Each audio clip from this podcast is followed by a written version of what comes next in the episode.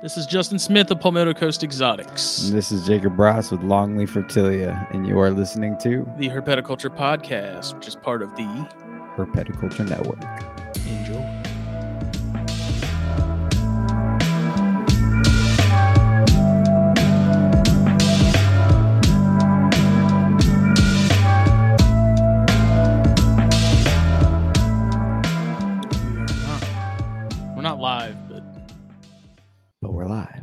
Recording. Jacob Bratz. Justin Smith. What's up, buddy? Nothing, man. You know, just a- another day at the office. Know what I mean? Yeah. What about you? What's up with you, man? Work. Work? How's work? It's good. Very busy. It's good. a lot of lot of stuff going on. Um, not too chaotic, but busy enough to keep the To keep you keep me on busy, my feet. keep you on your toes. Yeah, That's so- good. Yeah, same for me at work. It's uh it's kind of hectic, but we're managing. Well, this is THP number one seventy six. It's just the two of us this week. I feel like we haven't. It's been a minute since we've done one of these. The last one was kind of a kind of a train wreck because we weren't very was. prepared. I wasn't prepared. Yeah, and then the camera kept messing. Yeah, we were having issues with It was So dis- it we- was discombobulating all of us. Phil and I figured out that it was not actually our stuff per se that was the problem. It was actually we think StreamYard was what was uh struggling because Phil was having a similar issue, and he'd even checked his internet Mm. speed, and he's like, "Dude, there's nothing wrong with my internet." And so StreamYard just had a phase. Hmm. Well, that's no bueno. Yeah. But this episode, as always, is brought to you by blackboxcages.com. Check them out. Uh, place an order, use the discount code THN at checkout. You're going to get a little bit shaved off the top of your order. Yes, yes, uh, ten percent. That's right. Good to go. And it, I mean, it adds up. Yeah, it does. Like, discount's a discount. you Yeah. It's uh very much worth checking out. Best in the biz. There Can't was, beat their equipment.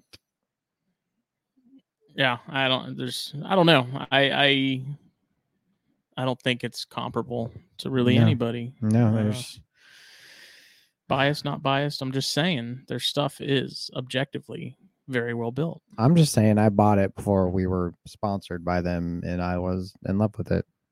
So my dream was to have Black Box as a sponsor after I got their equipment. then dreams came true Like just like that. yeah It's great.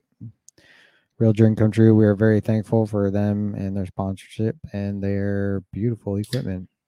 Get you their- a get you awesome most cage. importantly their friendship Oh yeah, most importantly. Get you an awesome cage, get you an awesome rack. You will not be disappointed with any product you get from them, whether it ships assembled or deassembled. You can put it together nice and easy. If Justin Smith here to my left can uh, put them together, I know you can. it's damn truth Yep.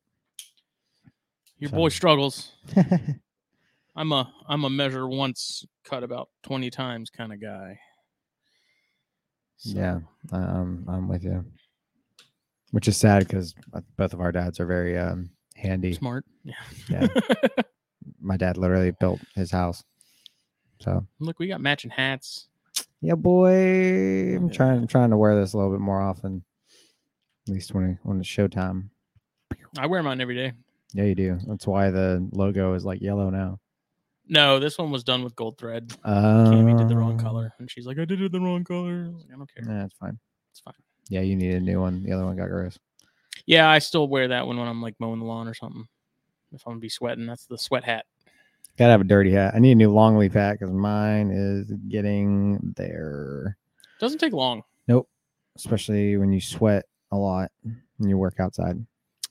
So Yeah. Uh, but speaking of merchant things, if you catch the live stream of Snakes and Stogies, we are now like giving away a shirt each episode where we're sort of doing like Nice. so the week before last I did a I did a I'm picking a number between like 1 and a 100 and literally within like two seconds, someone guessed the exact number I had planned. And then so we were like, all right, that's not going to work anymore. It's too it's too simple. Too many people watch. And then we so last week or Monday we did like Phil chose a species and he zoomed in on it and you had to like guess the species and if no one could guess the species you if you got the genus then you won. So but Mm. our buddy Dylan shows won him and Keller. Oh. Keller was there. Um so that's kind of something we're doing now, you know, once a week. I thought about trying to do something like that on here, and uh, I more so thought of it. So I got the idea from a radio show that I've listened to. Thought about doing a um, like guess the genus type thing and have them verse you every week, and if you can be if they can beat you at guess the guess the genus, you know, like I'll list Mhm. off a species and you have to say the genus, and whoever can do it and quicker, and if they can beat you, and they win something because you're kind of the scientific name man. So. Mr. Flashcards in school. Don't hate. No, I'm not. It's impressive. So thought about trying to do something like it that. It'd served me fun. well in my adult life. Yes, it has. It's done you very well, sir. But this episode was also brought to you by Steve Snaketuary and his Venom hot sauce. Go check him out. He's an awesome dude doing awesome things, educational outreach, uh, relocations, uh, running a snaketuary, um, taking in unwanted pets and things of the sort. He's an awesome guy doing awesome things. And you should get some of his very flavorful hot sauce. Justin and I have tried them all. It's very, very good. We are big fans of the cottonmouth sauce. Highly recommend Yeah. all of them. So, and, it- and, it- Steve- what's and it says something because I'm not I'm not much of a hot sauce guy for the most part. Like occasionally I get I feel a little frisky. I want some hot sauce. That's Steve Snaketuary hot sauce. Even if you're not a hot sauce connoisseur per se, you will enjoy them. But even if you're a hot sauce connoisseur, you will also enjoy them. SteveSnaketuary.com. It's a win-win. Yeah. So it's the two of us this week. Um, kind of a lot to, a lot to cover, I guess, sort of. Um, I asked some some folks and did a thing on Instagram saying what should we talk about, and got a handful Oh. of responses there. I did not know this. Um, one that we will not be discussing is why Texas rat snakes are better than bears. So, nice Huh. try. Why are eastern rat snakes better than all of them? E. No, we're not going there either. Uh, Obsoleta or die. growing a collection, colubrid breeding timeline. Sir Payne Shab said brumation prep, non-corn snake pairings, and uh, a big one that we got from our little friend group was avoiding burnout, which I know we've That's a we've hard one. talked about a good bit, but um, I guess it's worth uh, sort of going into again a little bit. Yeah, especially since we've both grown pretty substantially kind of recently, or at least I have in the Mhm. last last year and a half or so. I have uh put in a lot of work. Why do you sound? Do you sound quiet? Maybe a little bit. I don't know. I can't tell. I can't thought tell. it was either. just my headphones. I don't know what it is.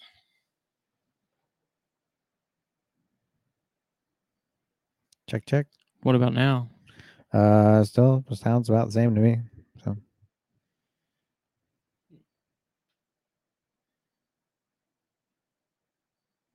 Well, I don't know. We can rock with it. I'll be all right. I haven't changed hear- anything, so who Yeah. knows? As long as it comes out okay on the uh recording. Be we all have right. no way of knowing that. yeah, I know. recorded. Yeah, that's the Focus. problem. Focus. There. There we go. Yeah. So one of the things that I had kind of wanted to talk about because it was something I was thinking of when I was either going to work or from work uh sometime in the last couple days was like how do you know when you're kind of over keeping a species? When you I- don't make any reels about them. I'm just kidding. I think well, I mean this is sort of a good sort of starting point I think for the burnout thing. Yeah. A little bit. For sure. Uh, I know lately, within the last couple weeks, like I've kind of given thorn scrubs a really hard time, and those are a good example. Uh, not necessarily of burnout, but just like sort of trying out a species and getting out of a species and realizing that it's just kind of not your thing. It's not maybe what you thought it would be. Um, yeah, because I know you have a, th- a few things that you've kind of gotten into and then sort of realized you weren't into. Oh yeah, that's happened with. Uh, I've a lot of I've done it. Yeah, so. Um. Where's where's like where's your what was sort of the first one that you kind of realized? The very first one that I realized that was a mistake. Uh, blood pythons. But that was many moons ago. Um, you know, it's just I don't know, man. It's just kind of it's hard to say exactly how you know because like for me it's always just been like yeah yeah i know i'm not i'm not into this you know you either dread cleaning them you know you you just don't have the desire to take them out you don't want to take a bunch of pictures of them you know you just you kind of know when you're burnt out not burnt out with something or like when you're just kind of like yeah this isn't for me Mm-hmm. you know and i think everybody has done that even pain shop was talking about it in a group the other day um somebody asked him i don't remember exactly what it was but um somebody asked him if he you know ever kept these things And he's like yeah used to keep them a little bit but uh quickly turned out they just weren't for me and that's Point your mic down, son. put my mic down some It's pointing sort of. Don't did you do it too tight? like that Yeah, there you go. more better a little bit. But yeah, I mean, I don't know. It just kind of, it just kind of happens. You know, it happens to everybody. Um, you know, for when I was first getting into snakes, I was really into like old world rat snakes. Never really got into them, into them, but you know, it was just upon research and stuff. Sometimes you don't even have to keep something to know it ends up not not going to end up being for you. Um, so I don't know, man. You just kind of you lose you lose the lust. You know, I think that's yeah, that's a pretty good good hallmark. Um, or sort of early indicator, maybe not early, but just a general indicator is if you're not sort of excited about opening the tub, seeing the species. Yeah. Um, if you're not excited to see a shed skin in that snake's tub, that's pretty yeah. you know, because like my rat snakes, boy, I can't wait for all of them to shed every time. I'm so excited for them to shed. And I love taking them out, and looking at them, and just like seeing the changes. You know, every time they they give me a shed skin, you know, and it's I don't know, just uh, It's also not as cut and dry, I guess, because thorn scrubs being sort of the main example I'll, I'll sort of be talking about is like thorn stub thorn scrubs, thorn stubs. thorn stubs. Are pretty snakes. Yeah, they're cool. There's like they are they are I do like them because they are it's a Texas Pituophis or not Pituophis, Pantherophis. Yeah. They're cool. They're neat. I got them. I had them. Bred them. I bred them. Still have some babies. If you want some, hit me up, please. I think I only have two left. Oh, nice. Bill bought a pair, and then Nate at Croccast bought one. Nice. So uh, those just, I don't know. Like at first, they were. I was like, yeah, these are cool. You know, trying them out. Never kept them. Chris was always talking them up, so I was like, all right, I'll give them a shot. Had them, um, bred them. Wasn't necessarily on purpose. It, like I was trying, but what we've talked about in previous episodes is they went way later than everything else. Yeah. So I did end up with a clutch. I did breed them. And I don't know. I just, I periodically get to this place where I sort of look around at my room and it's like the, the proverbial spring cleaning of sorts Right. where it's like, okay, uh, I somehow ended up with one or three of these. Don't really know that I want to really pursue them or have any plans long term with them. So it's kind of like, I guess I'll just, I guess it's time to move them. You know, if it's one of those things where it's like, would I rather devote the space to these or devote the space to something else that I'm very much focused on? Right. and sometimes it can be a very hard decision but for the most part i'm usually like yeah I guess if I'm if I'm needing space for corns that are growing up, and I'd rather have corns or I have more of a focus on corns or bairds or chondros, and I have some snakes that are taking up some space and it's more mouths to feed, then it's kind of like, all right, then I guess it's time to time to move them on. Yeah, you know, like I said, if they don't excite you anymore, you know, I think for you, a lot of the draw was, you know, with them is like you like Texas. You like Texas stuff. You always say that's one of your, you know, you went and herp there. It's one of your favorite places to, you know, try and herp and all that, you know, and so I think so I think that was the initial draw for you, but upon keeping them, it's like, yeah, these are cool, but it doesn't doesn't rustle my jimmies like I would like it to, you know, like the Bairds do, you know. Mhm. That's you know, and I think that's also why because Bairds are a you know a Texas species, and you love Bairds, so I mean, thorn scrubs were kind of the natural follow through, but See, here's what's interesting with those though is care wise, there was nothing different about them from the corns or the Bairds. No. No, they're very easy. So it's, I think what it came down to for me mostly was just their personality. I was gonna say that's you don't like bitey snakes for I, the most part. it depends like, on the snake. If they it's were like kinda Amazons or chondros. It's one Yeah. thing. Thorn scrubs, those were just. I mean, a they were wild caught, so it's to be expected Right. that they're gonna probably always be at least a little spazzy, Right. and I was okay with that. They were And crazy the- though. Then the babies hatched. The babies just inherited that, and it was like, ah, man, these are just. I don't know. I think it was the the attitude was the overall temperament was kind of the, the one thing that that sort of turned them off for Yeah. me. drove it drove just- it home. You know, will I never keep them again? I don't know. I, not who knows. I'm not going to say I I won't. Um, there's been plenty of things that you know when I was at one point very much into and and liked, and then sort of fell out of love with, and then came back a couple years later and was like, wait, Wait, these are actually awesome. I wasn't finished. Like you just your first experience just wasn't yeah. wasn't a good uh first run sort of with something. That's how I like, went to there's some- There's some albums, like music albums that Yeah, you know, six years ago I listened to. I'm like, I really don't like that. But now for some reason, if I listen to it, I'm like, oh my God, banging.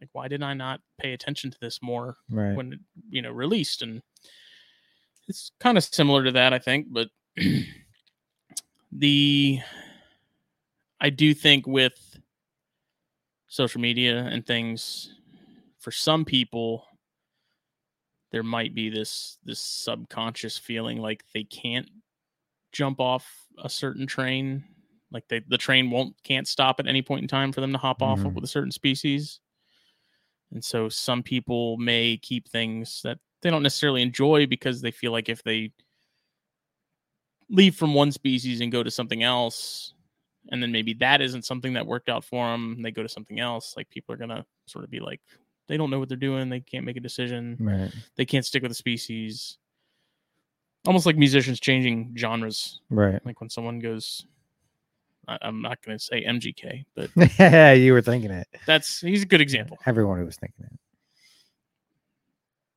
But yeah, no, and I don't. I mean, dude, I've kept more different species, and you know, just, you know, just about anybody. You know, I, I've kept just as much as other people have. You know, as far as you know, variety goes. You know, there's a period I had freaking had a water python, a Chinese king rat snake. I had a lone blood python. I had a random Nicarag- Nicaraguan boa constrictor. You know, like had. yeah, that you also had for a while. You know, and it was just you try stuff that piques your interest, and you know, I think it's kind of it's kind of annoying when people you know mess with other people about that. You know, because you have to keep this stuff to try and you know find yeah your find your niche. exactly You know? and- like that's the way it no one 99% of people pro that's that's even that's a very generous number didn't come into the hobby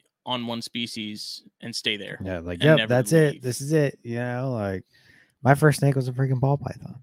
I think Yeah. that's where you're going to see it the most is the ball python crowd, and I think boas are a big one too. Like people came in, they started keeping boas, and they're like, they just like boas. That's all they keep. Yeah. They don't really care about anything else, and that's fine. Like that's whatever. Yep. That's good.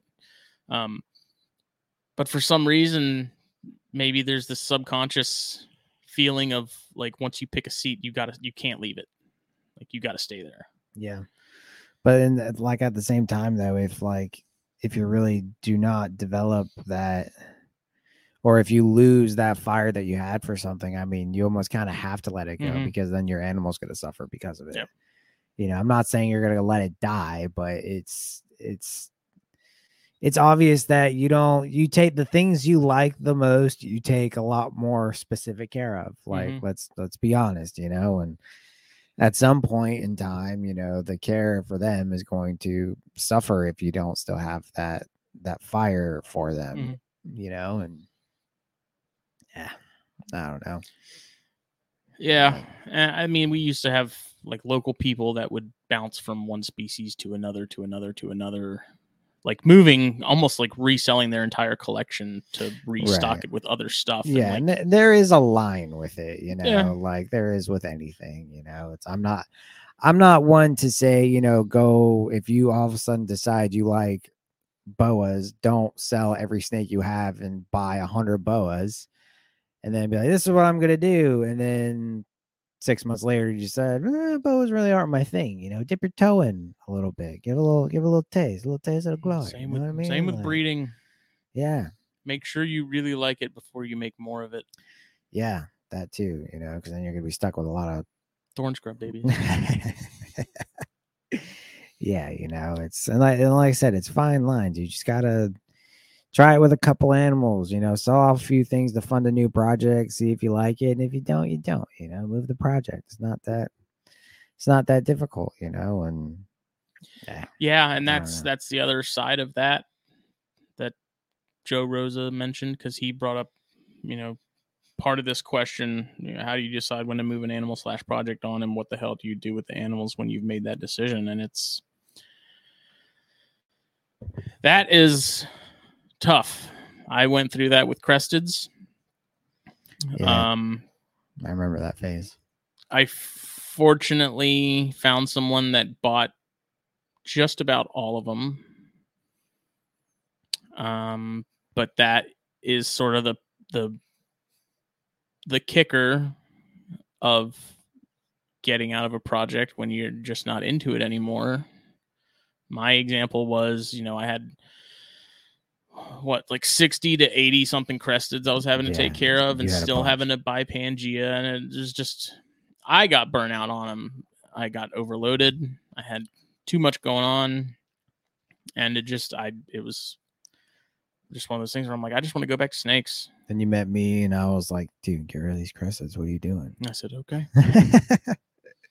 But that was like that was probably the part that sucked the most is like it's not that I didn't care about the animals, it's not that I didn't enjoy them, but it was like I really really really don't want to have to buy more Pangea and spend half my Sunday if not more disinfecting and cleaning tubs every week. yeah. And it was but the hard part is is like if you still have everything and you're trying to sell it, you can only move as quick as people are willing to buy them. Yeah. And if you've got stuff that isn't sort of higher end, um, the kind of stuff that that breeders and people that are looking to to expand upon with certain projects, then it makes it even harder.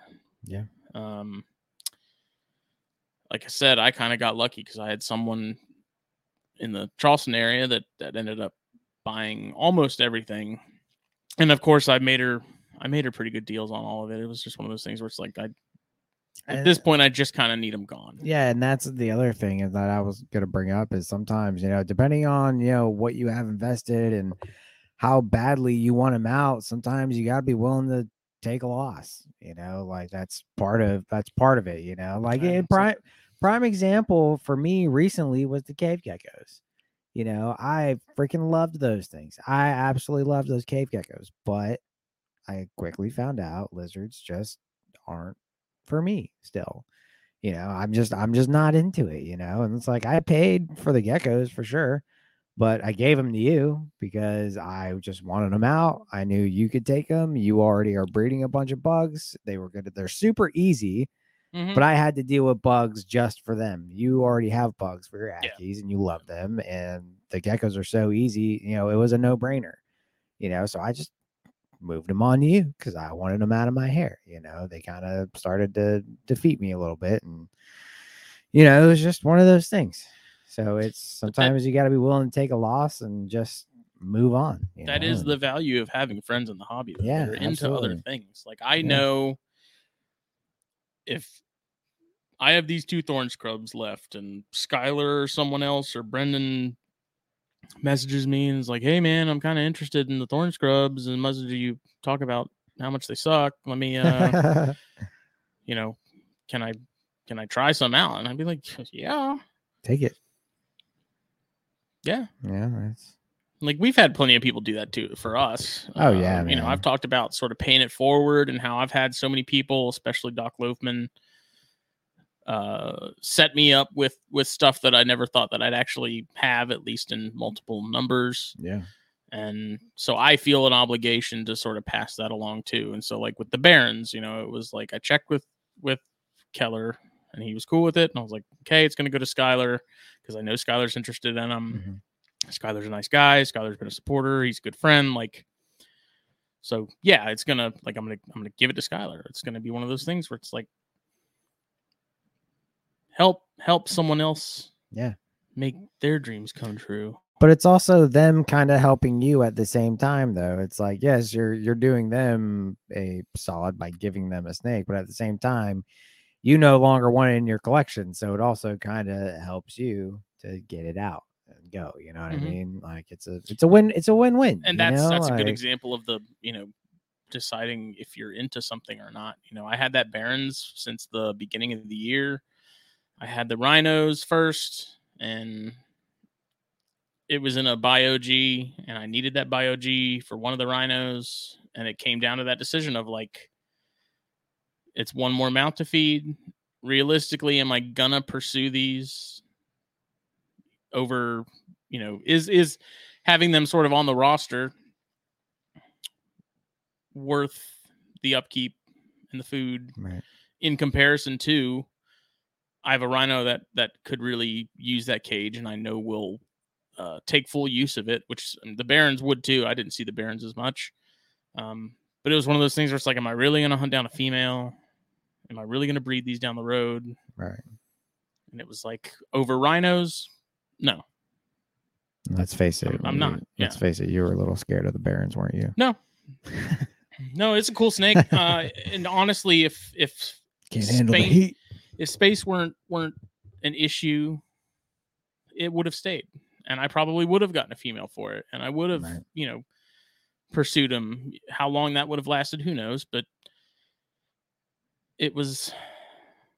It's just one of those things where it's like, do I do I want this, or do I really want to have more of a focus on something I know I really really Right. like? And then especially when you have somebody that is truly focused on Mhm. it, you know, and it's a remarkable animal. So it's like you can keep it in the family, you know, while also giving it to somebody who it's gonna go to actual real use with, Right. you know, like, you Mhm. know, like I said, it's just a it's a win all around, you know, like the corns I just gave you, you know, like I just I'm- did just give me corn. yeah, like thirty minutes ago. yeah, like it's just, you know, I love those things to death, and I w- I would never have sold them. I didn't want to see them go, but you have a ton of morph stuff. They they're gonna add options for you. Even though I half my have- breeding stock comes from like the same clutch of stuff from Chris, it's all it's all related. That's all right. But you know, it's just like it's one of those things. It was a no brainer, and if you ever decided you didn't want them, I would gladly take them right and back. li- like if know, I end up breeding them, you're like, hey man, I kind of miss having corns. It'd be like, sweet, okay, come take pick a pair some. out. You Like, know, like yeah, It's and, and you've done the same thing with for me with the Lady's Island stuff, you know. Mhm. Like you gave me, I have two pairs now, both from you, you know, and it's like I love my locality, my locality rats, and so having something homegrown and it's just freaking awesome to me. And you said, "Come pick out a pair." I was like, well, "What do I owe you?" You said, "No, just come, come take some. Yeah, whatever. Okay, cool. You know, and I don't know, man. It's fun. It makes me feel good just being like, hey, do you want this? And if they're like, yeah, I'd be like, okay, it's yours. Bada bing, bada boom. hmm I'm a people pleaser too. I like I like hooking people up, and I like putting smiles on people's That's right. faces. Skylar's like, man, how do what, what do I what do I owe you? I'm like, you don't owe me nothing. You pay me in smiles, buddy.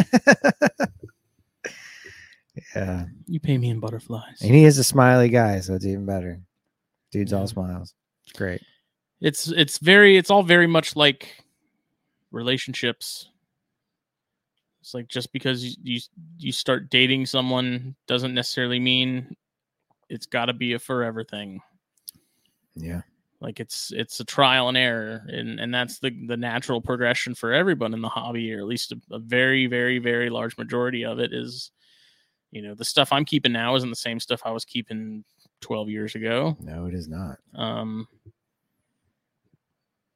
and i you know it's to me that's kind of the fun part of herpetoculture and sort of the you know the journey of getting into it and evolving and and finding what you like and sticking with it and deciding what to pursue and then making the hard decision of pivoting or uh, changing changing gears or um you It- know and it's it is tough. Sometimes it's a very hard decision sometimes a very easy decision but i think if there's anybody that that wants to do that but is sort of scared of of judgment uh, on the internet which you're going to get judged no matter what so Yeah. who cares You're gonna get judged for keeping them, you know, like it doesn't doesn't matter. you Shift them know, gears. Like, and there's also the point of like you can like something without having a million of them. You know, if if something if you like something but it's not like high on the radar, just keep it there. You know, if you think you have too many of one thing, move some of them. You know, keep a couple. You know, there's Yeah. nothing wrong with that. You don't have to have you know every color phase and, and locality and whatever. You know, and it's um yeah, you can you can keep numbers small. You don't have to breed. You can keep one. You don't have to breed everything either. You know, if something you have too many of something that's taking up space, but you still love the species, keep one of them. Mhm. Keep it as a pet. It's easy.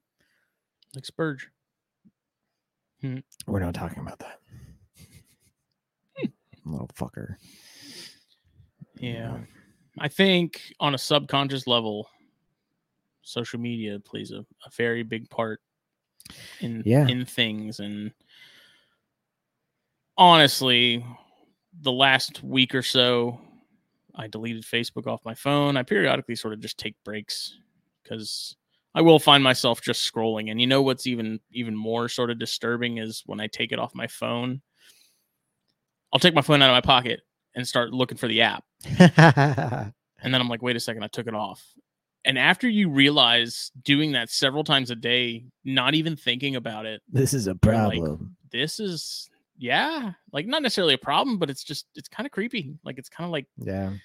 I've become so focused and or not focused, but but sort of trained. Yeah. It's very Dude, for That's me, social media has almost become like an anxiety thing. Like I don't you've I- definitely taken a pretty serious step. yeah back like it, I. I don't like and that's literally because it gives me anxiety like i look at my Mhm. facebook I'll- I'll- every i don't get on it but i see the app and i have like 98 notifications and i'm like nah like i don't want to scroll through that you know it's kind of Mhm. the uh the avo- avoidance you know like i try to get on i'm bad about instagram because like i actually talk to people on there and I don't even find myself Oh. scrolling Instagram as much as I used to. Like it's mostly just yeah in the group chat talking.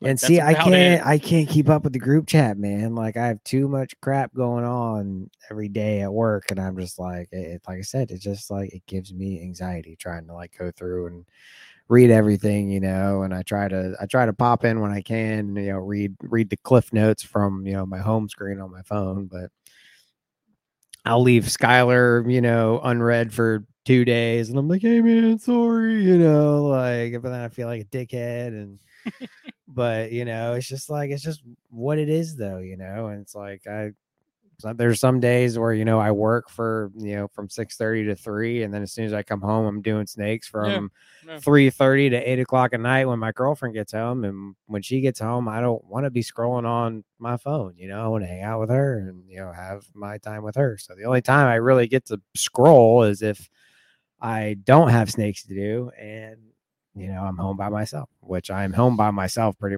several hours pretty much every day. But a lot of those days are taken up doing snakes. You know, so and when you have a lot of snakes, it takes up a lot of time. So I'm definitely not on it as much as I was, like with work. yeah. Um, Oh yeah, no, your your like work much definitely. busier at work now. I'm not Yeah. not on it as much as I was at the cigar shop, and I mean sometimes even um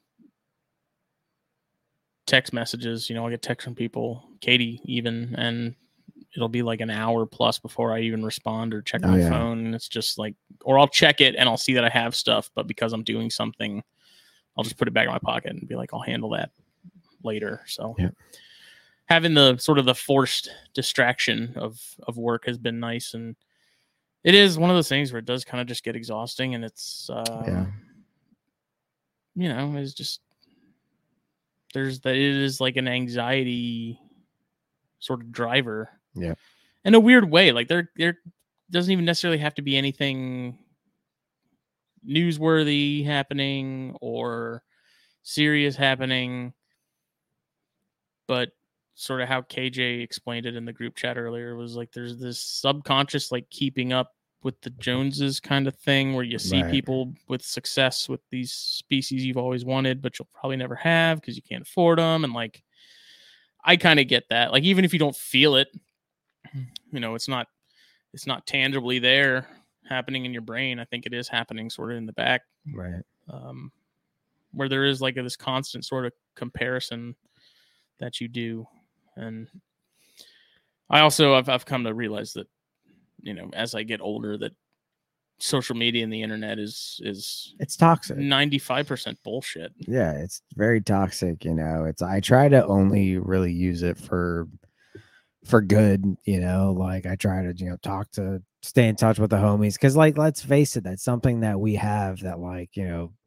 30 years ago, people were not as lucky to have. You know, we can talk to our friends all over Mhm. the world instantaneous instantaneously, you know, and you know, before social media, you had to write letters, you know, and that was that was hard, you know, like you know, if your best with- friend with the pilgrims. if your best friend moves to Florida or Tennessee or something, you know, you can just pop on your phone and message them or FaceTime and all that crap, you know, and it's it's yeah. right at your fingertips, you know, but there's also a lot of bullshit out there. Yeah. So it's it's a fine line, you know. I try to use it to stay connected and show off my beautiful animals, but even then, you know, I've just been I'm putting way more focus on what I do Mhm. versus what everybody else sees, you know. Like I am so freaking busy from day to day stuff it's kind of between like don't talk about it yeah, it. you know, yeah, exactly. don't talk about how you're going to do it show them how you're to do it yeah, exactly. show it how you, how, show them how you did it yeah and it's like even that though it's like i have this like this i guess this settled feeling of like i don't have to show anybody anything you know Mhm. because i do it you know i just i do it on my own time i do it at my house i don't have to post about it every day you know Yeah. like as soon as like if snake sheds looks freaking awesome i'm like okay let me take a few minutes Mhm. take a reel show off this beautiful animal you know but like that's it you know i just i just do my thing and get in get out you know and i don't know it's it's been working for me you know i've it's been it's been fun i i enjoy it you know i'm not glued to my phone all the time and like i said i usually don't even have time to do it so Mhm. it, it works out it's one of those it's a it's a tool and it can either do great things for you and you can create things out of nothing i.e the network and sort of Yeah. what we're doing absolutely or it can it can really be a burden they can take over your life man like some people let social media run their freaking lives and it's i don't know it's i sad. think we're going through sort of a shift though i Oh, yeah. think with with facebook sure. stock dropping like it has i think people are kind of starting to get burnt on it and just the overall thing of like being inundated with that much information constantly i think Yeah. people are, are kind of getting to the point where they're just over it Yeah, And- because it's a lot of like you said, it's a lot of just lies and bullshit and not A lot of it's just a facade. anything Like relevant. what you yeah, see, exactly. like yeah, you see someone that has, you know, three Boelen's or you know, just ridiculously nice enclosures and snakes and things like that, and you know, it might look pristine and perfect from the outside looking in, but what you don't see, sort of the iceberg, is you know mountains of debt. You know, the person that has all this stuff is Yeah. also three hundred thousand dollars in the hole, and they got you know Discover, Mastercard knocking on their door saying, "Where's our money?" Right. You know, so I don't. I mean, that's I'm not talking about anyone in particular, just so everyone knows. I'm just saying that as an example. Like Yeah. same thing with people that you know they're posted videos of them in like mansions and with the Ferrari, and then it's like come to find out they don't own any of that. They just pay someone to sit on their car for Yeah. an hour or walk Pretty around much. their house. It's just I look at a lot of it now and I'm like, yeah, okay, I, I highly doubt that's that's exactly what we're seeing. And at the know? same time, though, you know, when it comes to that, you know, for me, if I see stuff like that, I'm just kind of like, good for you. Yeah, good job.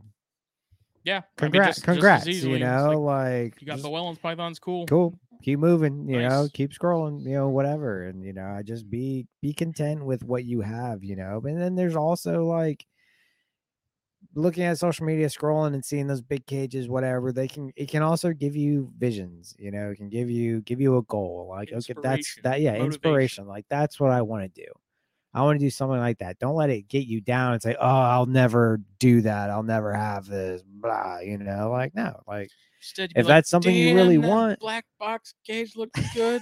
let me snag one I need Go to ahead. get me one of those. Yeah. And I need you to use that code THN at checkout. yes sir you know it's there's good and bad and it's all in you know a lot of it is perspective and my perspective on you know my entire life has changed severely you know about you know a solid year year and a half ago you know Mhm. like a lot of a lot of life changing crap i went through in the last you know so long and it's just i don't know it's kind of, i've come out the other side better and i like where i'm at i like where i'm going and i'm i'm happy you know like i like i like what i do i like how i do things. No i don't have 10,000 followers on instagram but i have some of the bestest friends in the freaking world, the coolest people in the freaking hobby, you know, and I have some amazing snakes that I am absolutely in love with. And, you know, yeah, they're eating me out of house and home, but that's beside the point. Another, another Hey. but issue in itself. oh yeah. Yeah, you know, just just do you and be happy. You Mhm. know, if if you're not happy with what you're doing, then change change something, whether it be downsizing a little bit, you know, getting into a new species, getting out of a species, you know, getting off social media so much, whatever. If you're not happy, then make a change. Yeah. And, or, you know, like I said, what I do periodically, just take a break. Yeah. You know, if it gets if you if it starts to feel like it's just getting to be too much, then I'm just like, okay, it's time to it's time to take a break. Yeah. And I come to find that even after a day or two, really, I I kind of forget that I even deleted it, like Facebook in particular. yeah. And I'm I kind of don't miss it. Like there's something nice about not being able to be contacted Yeah. right away. Yep. Like I, I hate to say off the grid because you're really not. Yeah. It's sad when we when we consider like, that off the grid is messaging media. and like people Yeah. knowing what you're doing at all times and where Right. you are. It's you know, like when I went out to Hunting Island over the weekend to look for diamondbacks, I was like just went out by myself in the woods, phone was on silent in my pocket. Yeah. Just I was like, you know what? It's time to just get in a Time to do something a little different. Yeah. Because I'm a very routine person. You know. Yeah, and like when Especially you when you have a family and stuff, things get very, very repetitive in Yeah, terms of your day to day. and you kind of have to to an extent, you know, when you have as many snakes as you do and you have a whole family and a full-time job, like you have to have some type of routine, some type of schedule, you know, because if you don't, you're gonna get messed up. Yeah, you know, yeah, but at the like, same time, like I you said, have to break it. The I was- I was telling- drive you nuts. I was telling Phil on Snakes and Stogies, I was like, you know, I was just in Walmart getting some some uh pillowcases to ship the Cyania. And I was like, you know what? The weather's really nice. I'll bet you if I went out to Hunting Island and walked some of the trails, they'd I'd see a diamondback. And then I kind of went back and forth on it for like 45 minutes before I actually sort of did it. Like that was the weird thing is sort of my anxiety was like almost trying to talk me out of it. Yeah. Like, oh, you have too much to do today. No, it's a There's waste too of much time. going on, It's a waste like- of time. don't you don't you know why bother using the gas? Why you know? And finally, I was just like, you know what, whatever. I'm just Screw gonna. I'm just gonna do it. And I'm glad I did. I want to go do it again. You know, it was. Yeah. I texted Katie and said, I'm gonna go walk some of the trails. And for two hours, that's what I did. Just all by my lonesome out there in the the maritime forest. I can't tell you how many times I've done that, man. Like, especially when I was, you know, fresh out of some bullshit and living with my Mhm. parents, you know. I can't tell you how many times I was sitting there and I was like, yeah, I'm gonna go walk around, walk around my WMA and just go by myself in the middle of the freaking woods. I got caught in the middle of a storm out there walking across that same cross dike, dude. I, I was walking. I was like, "Ooh, there might be some weather coming in." All of a sudden, five minutes later, it was pouring rain. I'm still in my work uniform. You know, I'm getting pelted by sideways rain and wind, and trying to dodge cottonmouths on my way out. And you know, it's just you just you gotta get you gotta get out, man. Get some get some you time. You know, I'm full. I'm a full advocate of taking care of you. You are number Mhm. one. You are number one. You have to take care of number one. Period.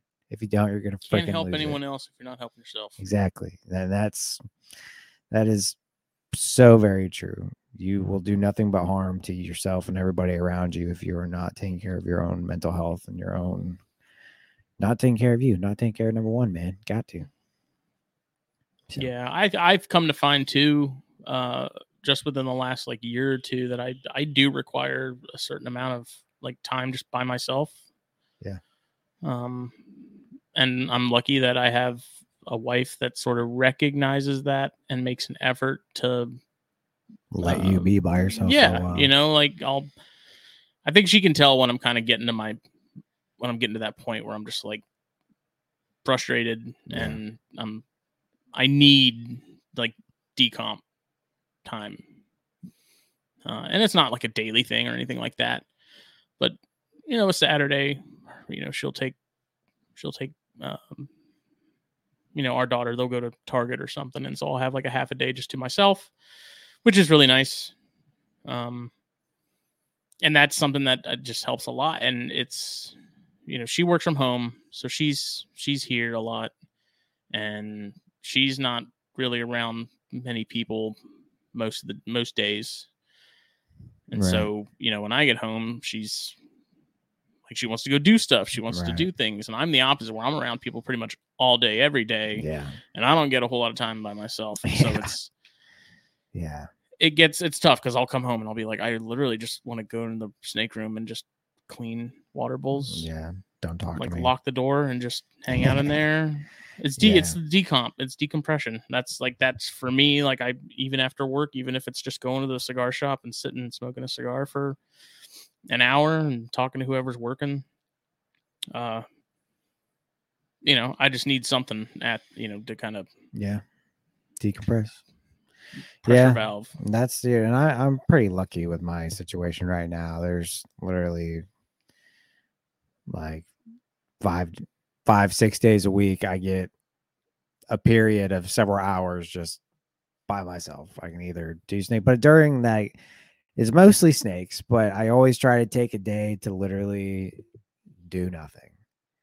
Sit on my ass, watch some TV, have a drink, See, I cannot. I can't do that. I I'm lazy. I I am. I I have a I definitely have some lazy bones in my body, so I definitely take my my me time just kind of do nothing. I just get stir know? crazy. I don't. Like I gotta, you know, days off, like weekends. I don't want to sleep in. I don't want to sit around the house all day. Like I want to do something, whether it's Yeah. run into the store and getting paper towels or whatever I need for the room, or um, just going down to the shop and hanging out for a bit. I just got to go do something. Like to Yeah. me, to I turn into like a zombie if it's like a Saturday and I ain't left the house.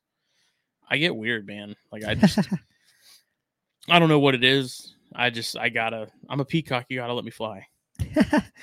yeah, Saturday for me, it's normally it really depends on the work week and the day. You know, if I've just had a long freaking week and I did deep cleans on the snakes, you know, and I'm just if I'm just really worn out, you know, Saturdays I don't do that. I don't. Mhm. I try to sleep in on Saturdays because it's the one day a week I can sleep in. Uh, but Saturdays, you know, girl girlfriend goes to work at eleven thirty. Uh, my roommate slash best friend goes to work at like two, so I take that time to hang out with them, do whatever. Then as soon as they leave, it's snake, snake, snake, snake, Mhm. snakes until my girlfriend gets home. So Yeah. it's you know Saturdays really aren't like that for me. So it's normally after work on some days. You know, it's normally it's right after I feed snakes because I always give the snakes a couple days to digest and Yeah. before I go back in there. So it's you know Yeah. So that's my routine. I've enjoyed it. Still busy, but I just picked up a second job, so my free time is uh about to be cut down severely.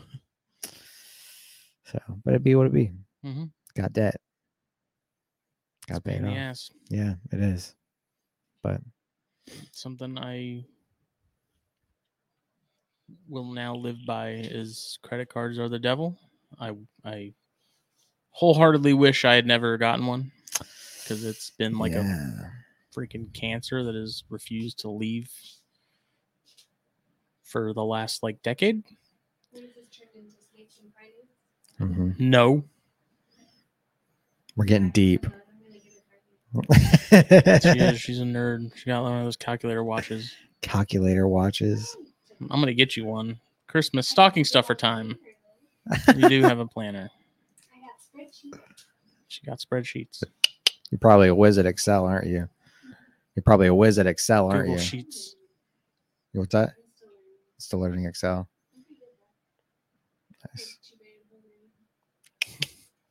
There you go. Yeah, no, I've had to get pretty good at planning with work and stuff because I have, I manage over 300 construction sites right now, and I have a million and a half contractors calling me and texting me for different crap. So I have to manage my time pretty often at work. It's kind of annoying. I have to put a lot of thought and effort into work, but that's neither here nor there. That's another thing because. I mean, I'm my my days are pretty similar. I mean, there really hasn't been that many slow days since I started working Mhm. at the new job, and it's like I love it because it's the polar opposite of what I was doing before. Like working the cigar shop's cool. Yeah. It's fun. It's a neat job. I think it's perfect if you're retired and you just want to get out of the house. But it got to sit there for 10 hours and just watch stupid movies and like yeah, it's not a hard job by any means. It's a pretty awesome job. Yeah. But if you're the type of person that kind of needs more stimulation and needs more going on, like it got to the point where I was like, I just got to do something else. Like the schedule was a big part of it, but Freaking losing it in this place. yeah, and uh you know, working here and there periodically still like I'll do it. Um and it's fine because I'll take my computer and, you know, bullshit or whatever, but yeah, it's uh to have a job now where it's like 9 to 5 you're going, Yeah. You know, except for lunch. Like it's and even then like I don't like we're we're supposed to take like an hour for lunch and I I can't sit there for an hour and just play on my phone. I'm like I get bored. I'm like I Man, gotta you work nine to five with an hour lunch. Yeah, but all of us we we all take a lunch at the same time. Like it's Uh, one collective break. Yeah. So, but I almost never take a full hour. Like it's it's usually I eat, maybe I'll sit and play uh play on my phone for 10 minutes and then it's like, "Okay, I'm going to go work on getting orders done cuz I'd rather be doing that than sitting here. It's like if if there's stuff that needs to get hammered out, then I'm going to go hammer it out. So, Yep. I'm sure they're happy to have you there, man. I, you know, I freaking Killing love it. It just keeps me busy. It's the polar, like I said, polar opposite of what I was doing before. So Faux show. it's awesome. But anyways, moving on. What kind of other uh questions do we have going along those lines? Kinda went on a Colubrid breeding tangent for a minute. timeline, which is interesting because I think yours is different from mine, even though we live in the same. same place. Yeah, I think it's because I'm a little bit more paranoid than you. very much so. But yeah, I have. um You didn't have to agree so quick. Jesus. Yeah, no, I'm a I'm an anxious fuck sometimes or all the time. So Yeah, because you want to wait later. You want to wait for the more like consistently cold weather, and I'm kind of like, you know, we're gonna see what happens. We're gonna 'Cause we're I'm gonna roll the just- dice. I'm worried about that period of having, you know, a week of it not, you know, like Loafman has talked about it before, to where it's like it's cold, but it's not cold enough. So it's cold cold enough for them to kind of slow down a little bit, but not cold enough for them to like shut down. You know I I, think mean? that's you're talking like And I prolonged though. I don't think a week of that. I mean, I know a week of that isn't going to mess anything up because But I it could- that, but that's what I mean, it could last be- year and it- didn't have any issues. but it could be went. prolonged. That's what I'm saying. This is Beaufort, South Carolina, man. You don't know what our winter's gonna look like, but what I do know for a fact, it's gonna be freaking cold in January. Gonna be freaking cold in February. It's just the only thing I can pretty much guarantee. I've been wearing shorts at- on Christmas before. Yeah, You know, I, Yeah. ain't, I ain't trying to have Believe snakes in the garage I yeah. during during that kind of that kind of weather. So So you're planning to breed pop ones?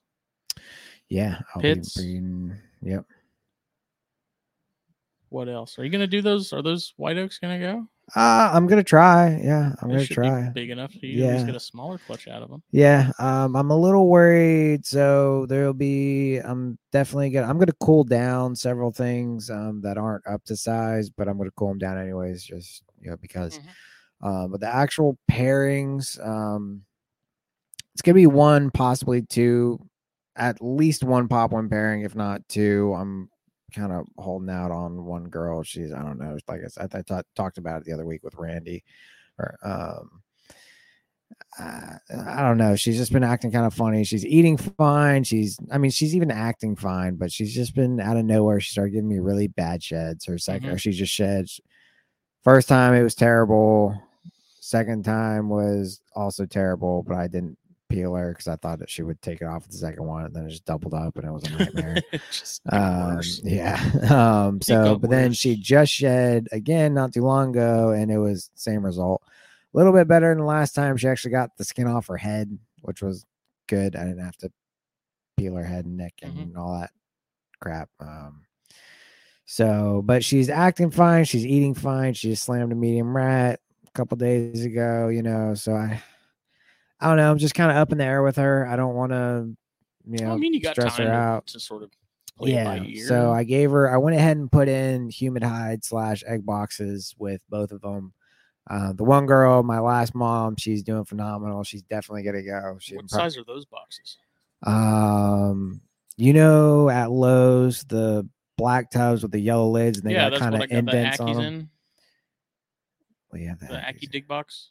Yeah, I think so. It has like like, it has like little squares on Yeah, top on yeah. the yeah, I got those. Um Okay. that's what I used for egg boxes or for an egg box the last time I bred pop ones and it was amazing. They fit in there perfectly. Um so I got two of those filling up with moss.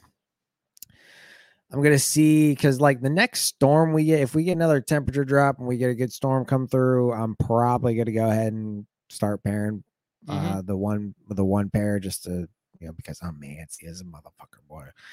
I'm so Ready. antsy to It's breed, been- it's man. been a minute. Yeah, it's been a hot minute. I am ready. I'm so ready.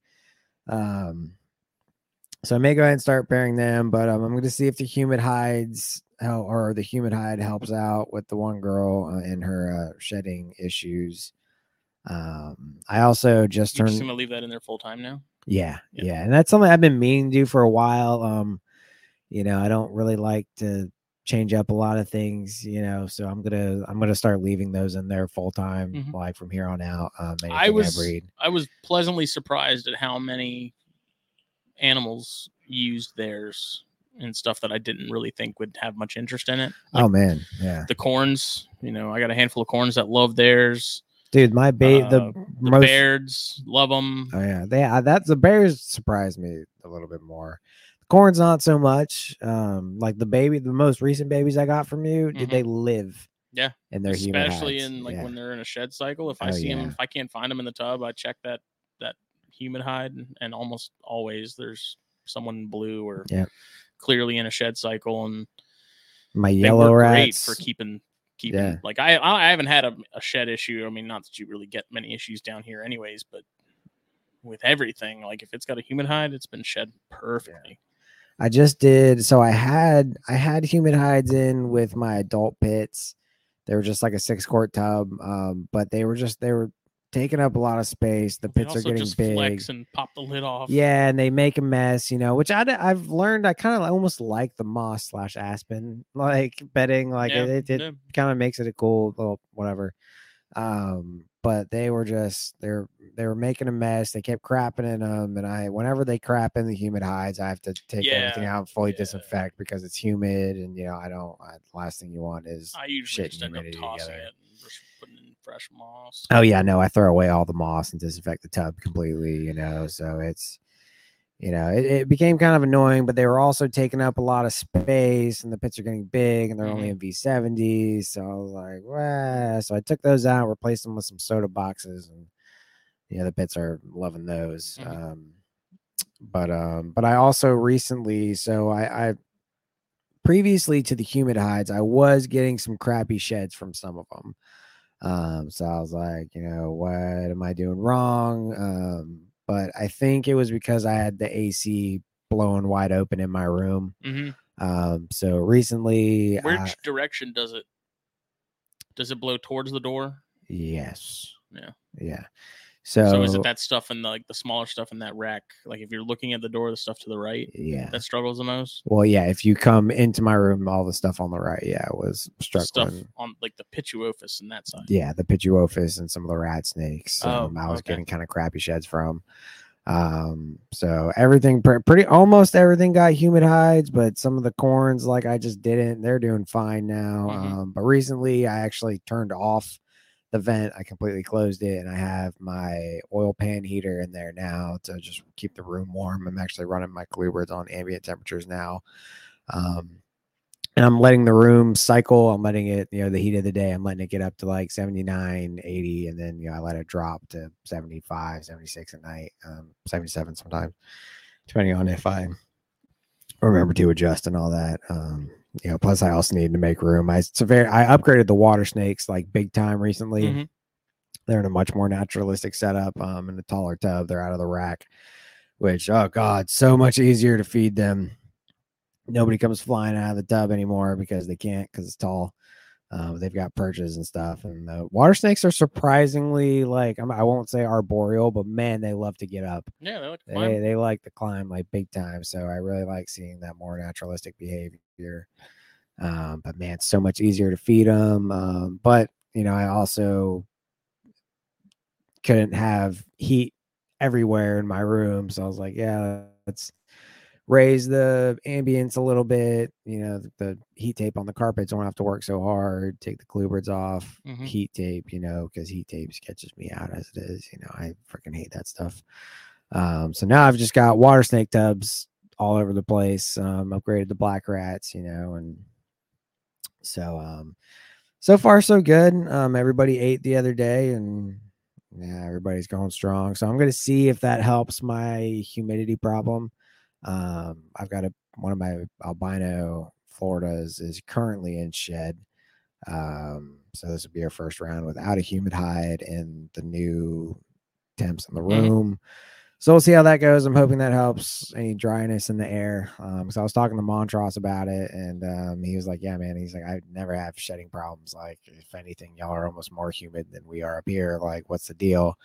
I told him about the AAC, and he's like, "That plays a lot bigger of a factor than you think it does." So we'll Which see. is odd because that's not a small room. no, It's not like mine. no, Like mine is like half the size of yours. Yeah, but I think smaller would almost help with humidity. You know, like Yeah, it would be, yeah, it, it would hold it better. And then plus, if you know, when it, gets hot down here, your AC is gonna freaking blow, and it's gonna blow. Well, I also got one of those. So there's these like plastic, yeah, to where it kind of shoots it uh, across the room. Yeah, like diverters that's magnetic and clips to that. And Yeah. before I closed the vent as well, I used to have that on there, and I'd have it pointing the opposite because it would be blowing like right on some of the racks that are that are right in front of the window there, Right. and uh, I put that diverter on there to get it to blow towards the opposite side of the room. And right. That's a that's a pretty good idea. I didn't think about that. I don't know, I I just I felt bad because like some of that stuff in those racks were just getting blasted with AC Yeah. constantly, which the Rhino rats didn't care because the smaller Rhino rats were in the rack at the time, but right.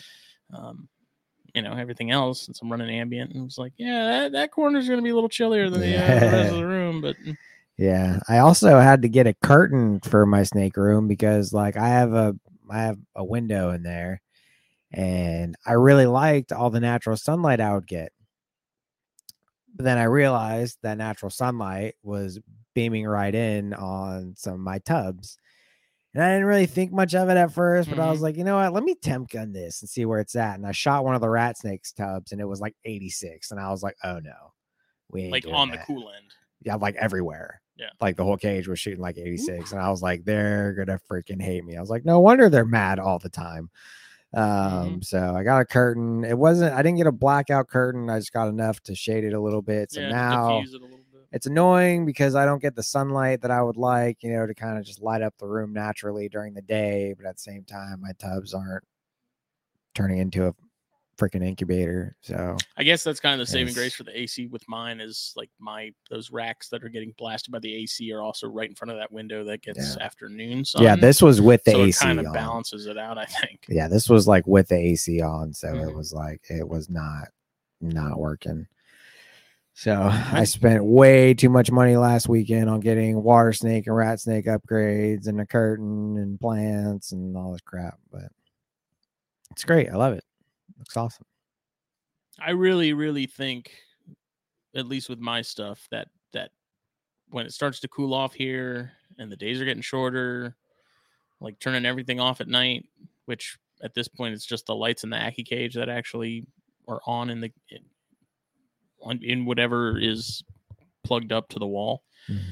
I really think those shorter days and those like naturally that room is going to be cooler at night because the temperatures outside are dropping. oh yeah for sure And I think that that plays a big part in them sort of knowing that we're getting to that time. Like it's starting to, there's a shift, like a seasonal Yeah. shift. Even if Yeah. it's small, you know, in a room, I think they're still going to pick up on that. And photo Yeah. period, I think, has a lot to do with a lot of things and sort of gets overlooked a lot.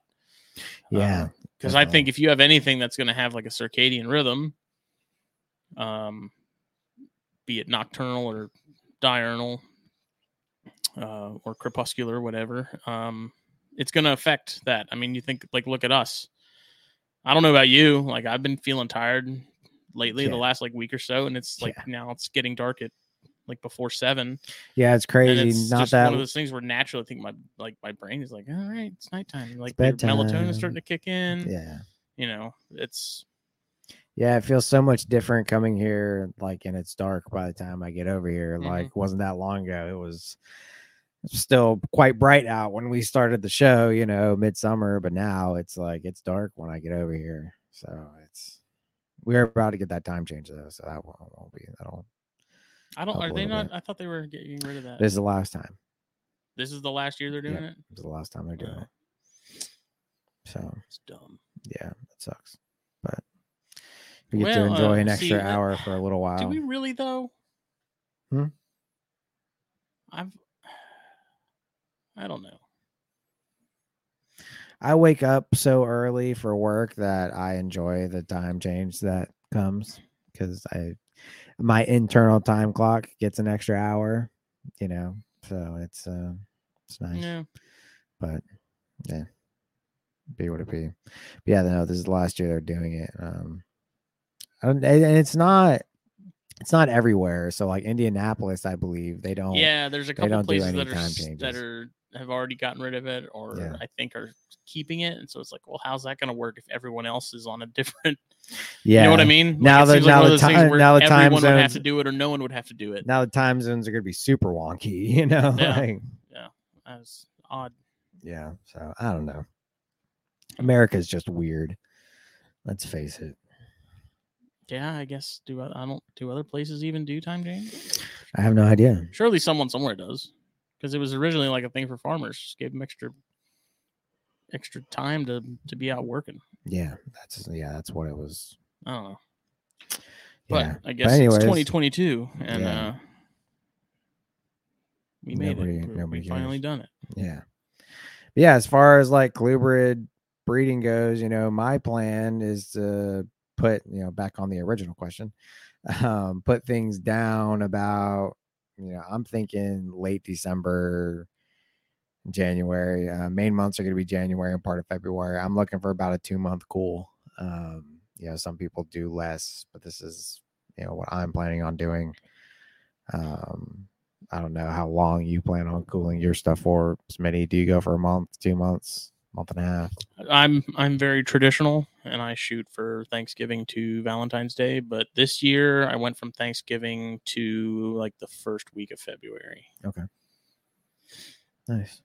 because I was like, you know, I think everyone's gotten cold enough.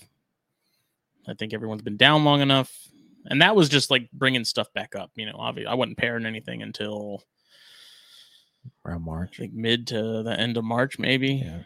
Um, Yeah, because you want to give them that time to simple. give them that time to get a few meals and get warmed up, you Mhm. know, and because you can't drastically change any of them, you know, you want to slowly drop some of your stuff and then do the big drop, and then it's the same way coming back up, slowly kind of warm them up, you know, as they go, and starting with small meals and slowly. So what I did upgrade, you know. to gradually cool stuff down instead of just straight up throwing it in the garage when it's cold, cold, and so I don't. I'm sure they handle that fine, but to me there was like some aspect of like shock yeah, no, for happening there. So what I did was I actually moved everybody into my closet, which isn't hooked up to the the AC, so it's naturally cooler and only a couple degrees warmer than whatever it is outside. Um, and so I moved everybody in there that was getting cooled down. They stayed in there for about a week, and then I moved them into here. And. I have a big black sheet.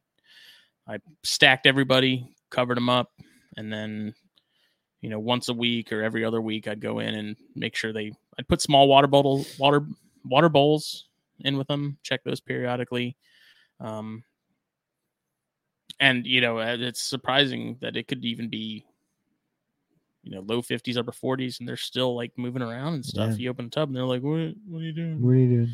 um, but keeping them dark i think like i said that was kind of a big thing um, Yeah, because you know they when they brumate, they're underground. Mhm. You know they are in the dark, so that's uh, pretty important in my opinion. So Um, and then when I warmed them up, I think I did the same thing. I don't know that I put them straight back in the room. I don't. I don't remember if I did or didn't. well, what's the plan this year? Have you put much thought into it? I haven't yet. Um, just because I have like another month to go before I start cooling stuff, but it is getting to that point where things are going to be off food for sure. Yeah, Um, not entirely sure if I'm gonna brumate some of the younger stuff or not. I know there's so there is some younger stuff that's in like that two year mark that I I am probably gonna cool. Some of like the yearling stuff I think I'm gonna keep up. Um, because it's like yeah I could brumate them, but at the same time it's. It, I don't know that it benefits them that much right. to cool them off at a younger age like that Yeah, um, no, and that's an opportunity I can take to you know be sort of pumping them up and um, keeping them growing, you know, in that span of time. But the stuff that I want to go next year or maybe even the year after are gonna get cooled. Like my see, that's what I have in mind with the, yeah. the two year old stuff. Is like, okay, I'm not going to breed them this year, but I'm planning that this time next year they are going to be ready to go for that next following season. right. And so it's like I am going to brew them, brumate them this year, and then next year they're going to get brumated again, and then finally I'll be able to pair some stuff. Right. So it's it's one of those things like do you have to do that? Absolutely not. Most people don't. You know, but will it hurt? Also not. So I just think that they get to a certain age where it's, you know, they should like that it's natural. they should be doing that. Like, Yeah. yeah. babies and hatchlings and stuff, juveniles, like those are gonna brumate naturally too. But uh, I don't see much point in doing that in captivity unless somebody wants to. And there's some species where you know they're not going to eat until that following spring. You almost have to. So Yeah. if that's the case, then it is what it is. But like where corns and bears and stuff like that, it's like I'm not gonna Yeah. not gonna bother if I don't think they're They need it. I need it. What are you doing as far as the pits go? Do you brumate those like you do everything else? Uh, yeah, it's the plan Gotcha. as far as I know. I need to. At some, maybe this weekend I'll sit down. I need to map out exactly what I'm planning to pair next year. I don't know that it'll be as much as I paired this year. Um, I haven't really decided yet. It's tough because I have, like, I didn't produce a ton of stuff this year. At least in the grand, like the scheme of like other people in our circle that that produce way more stuff. Um, I'm just hesitant to produce a ton of stuff because kind of going back to the burnout thing is like making sure you're not overloading yourself. Yeah, don't kill yourself. Um, but there is some stuff that you know didn't go this year that I really want to try, and then uh, some repeat pairings that I want to do again, and it's tough because it's like if I could, I'd breed everything. You know, like I Yeah. got that that Anery Motley male, and I really want to put him to that Ghost Tessera female. Um, and you know the Blood Reds, and I want to do the Lady's Island pair that I did this year because that produced some surprisingly nice stuff that I was not expecting. Um, and then Bairds again. I think I don't. I'm gonna have more pairs of Bairds.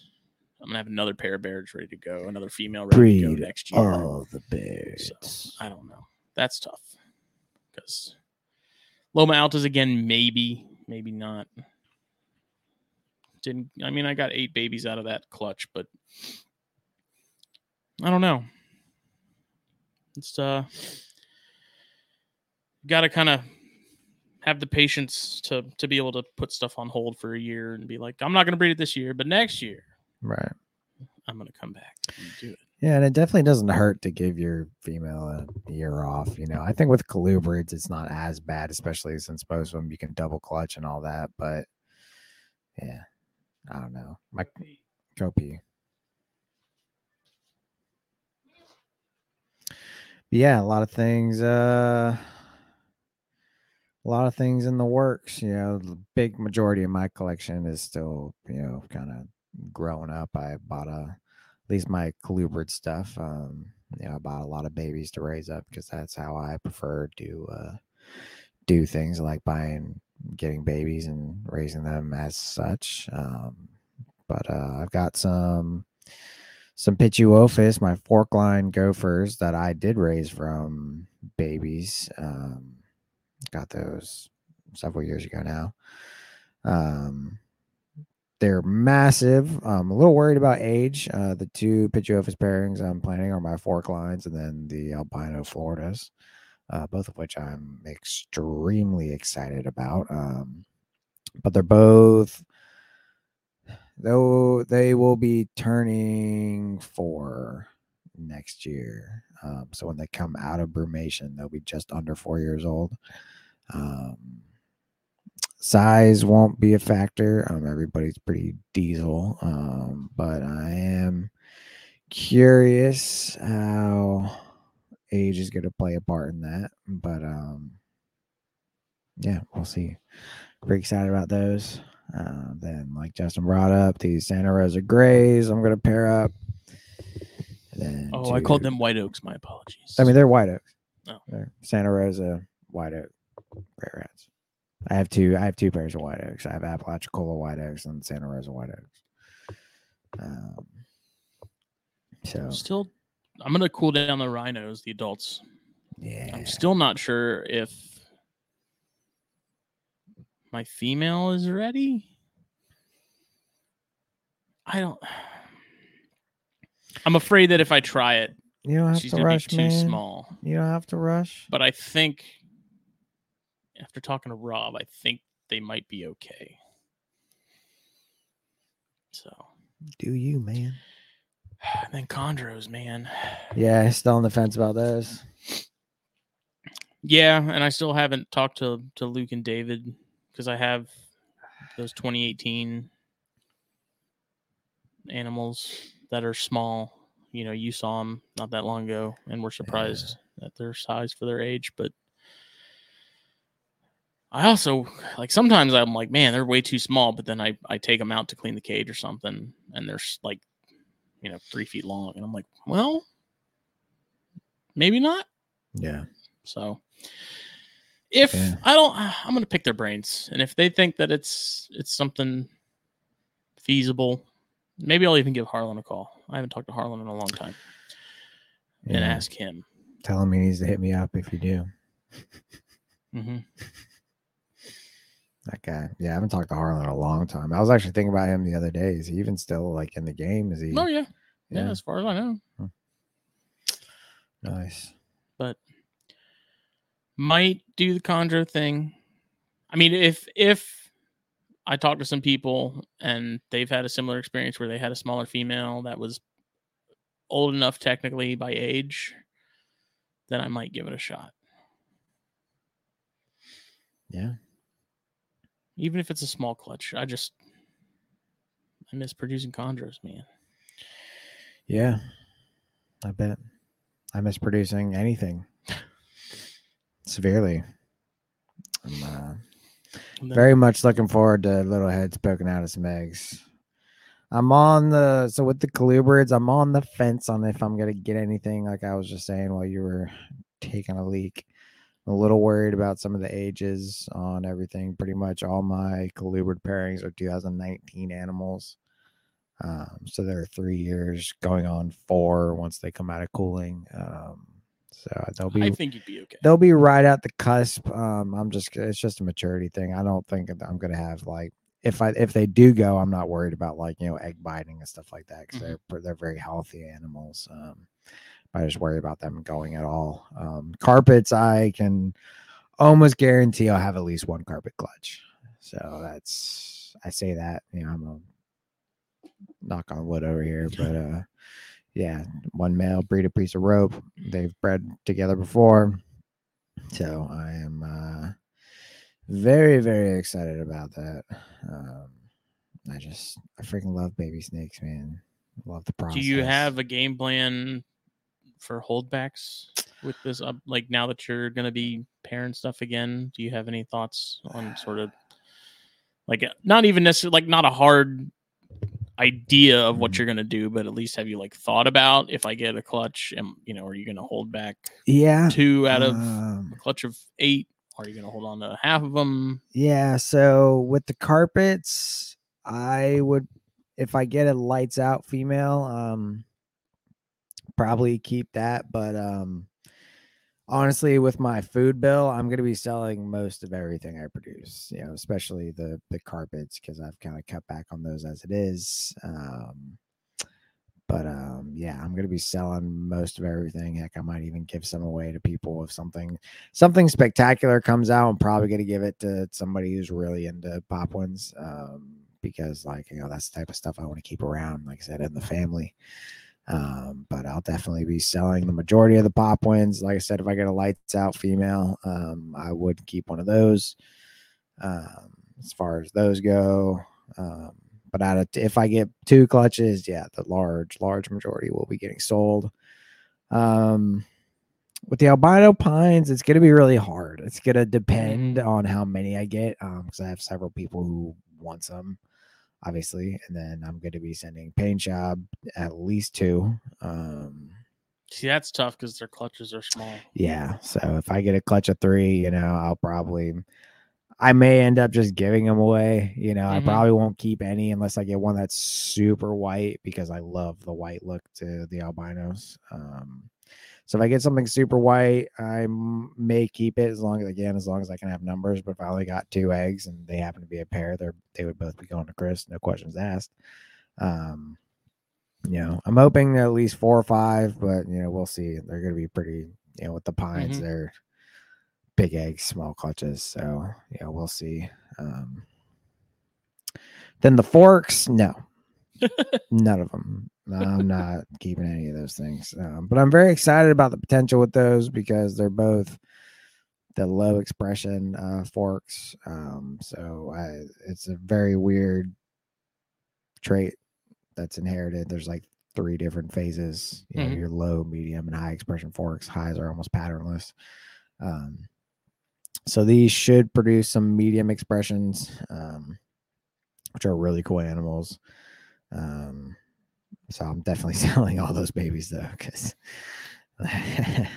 talk about They're about like, yeah, they are um a handful to say the least. The male is the male's actually calmed down, surprisingly. Um he's not a good snake by any means, um, but he's not bad. I have a picture of him like, you know, in my hand outside, you know, and he definitely doesn't like me by any means. Um, but the female is the spawn of Satan. Mm-hmm. So, um, yeah, no, definitely not keeping any of those. They're fun snakes. Um, I may even after I breed them, I actually may end up moving those um, because I've noticed my love is really for the southeastern stuff and not necessarily the Texas stuff. Mm-hmm. Um, so we'll see. I don't know. Um, I say that, but I still have you know other Texas mean, bulls. Obviously, so- Jan and I are going to be the exception there. well, yeah. I mean, Jan and I aren't.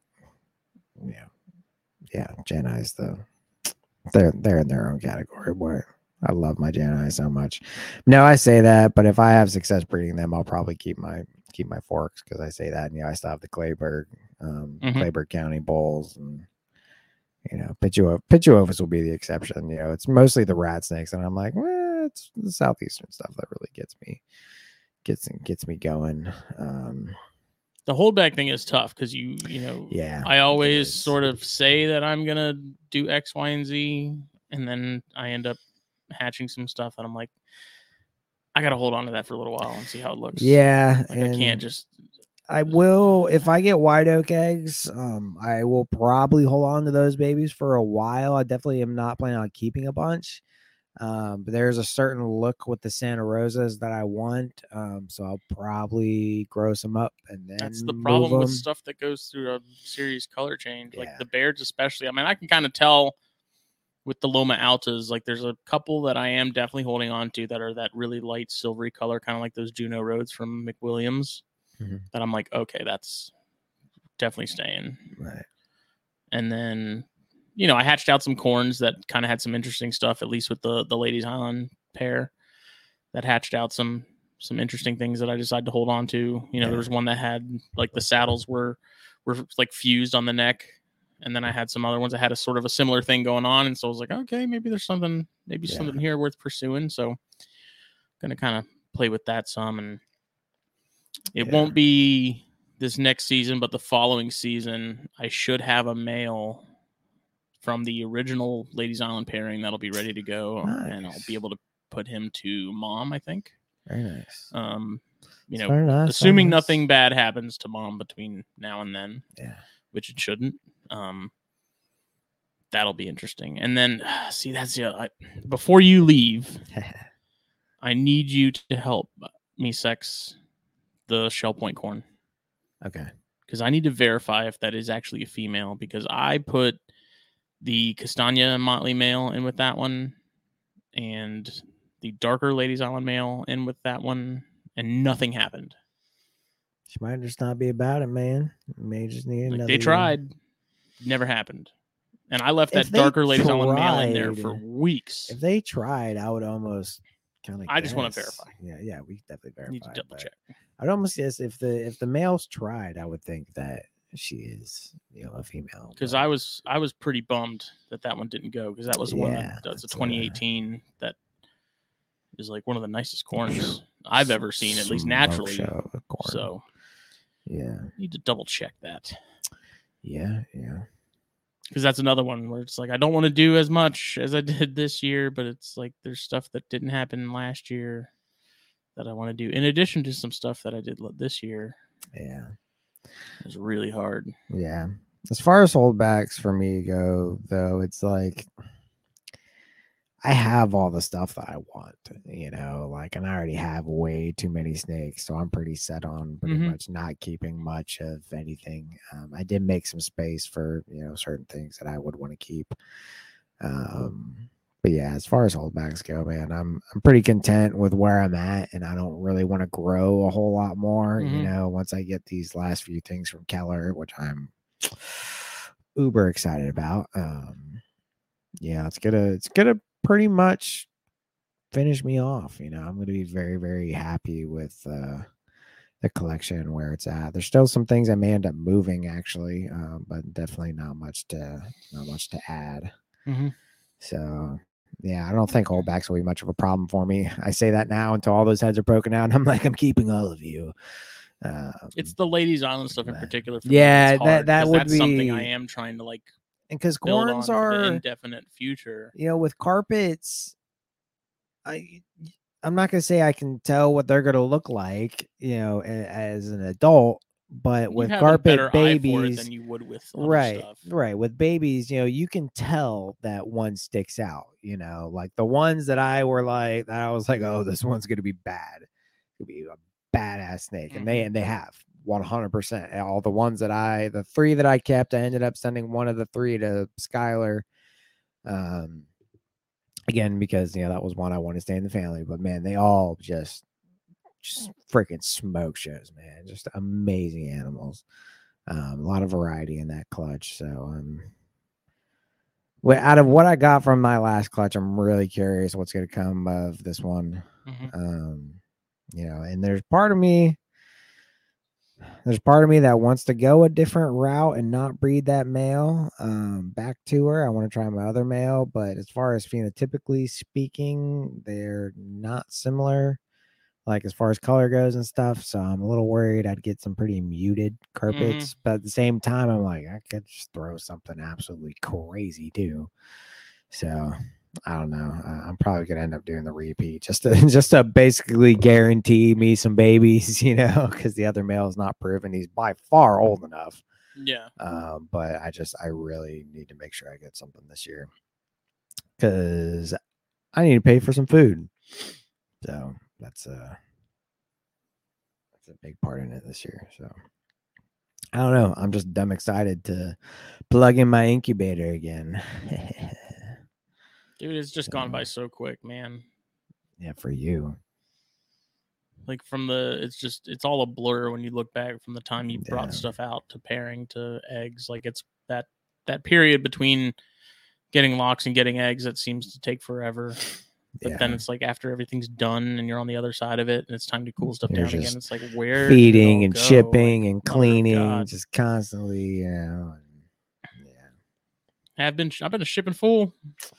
that you have. I had something go out to Seattle, Nice.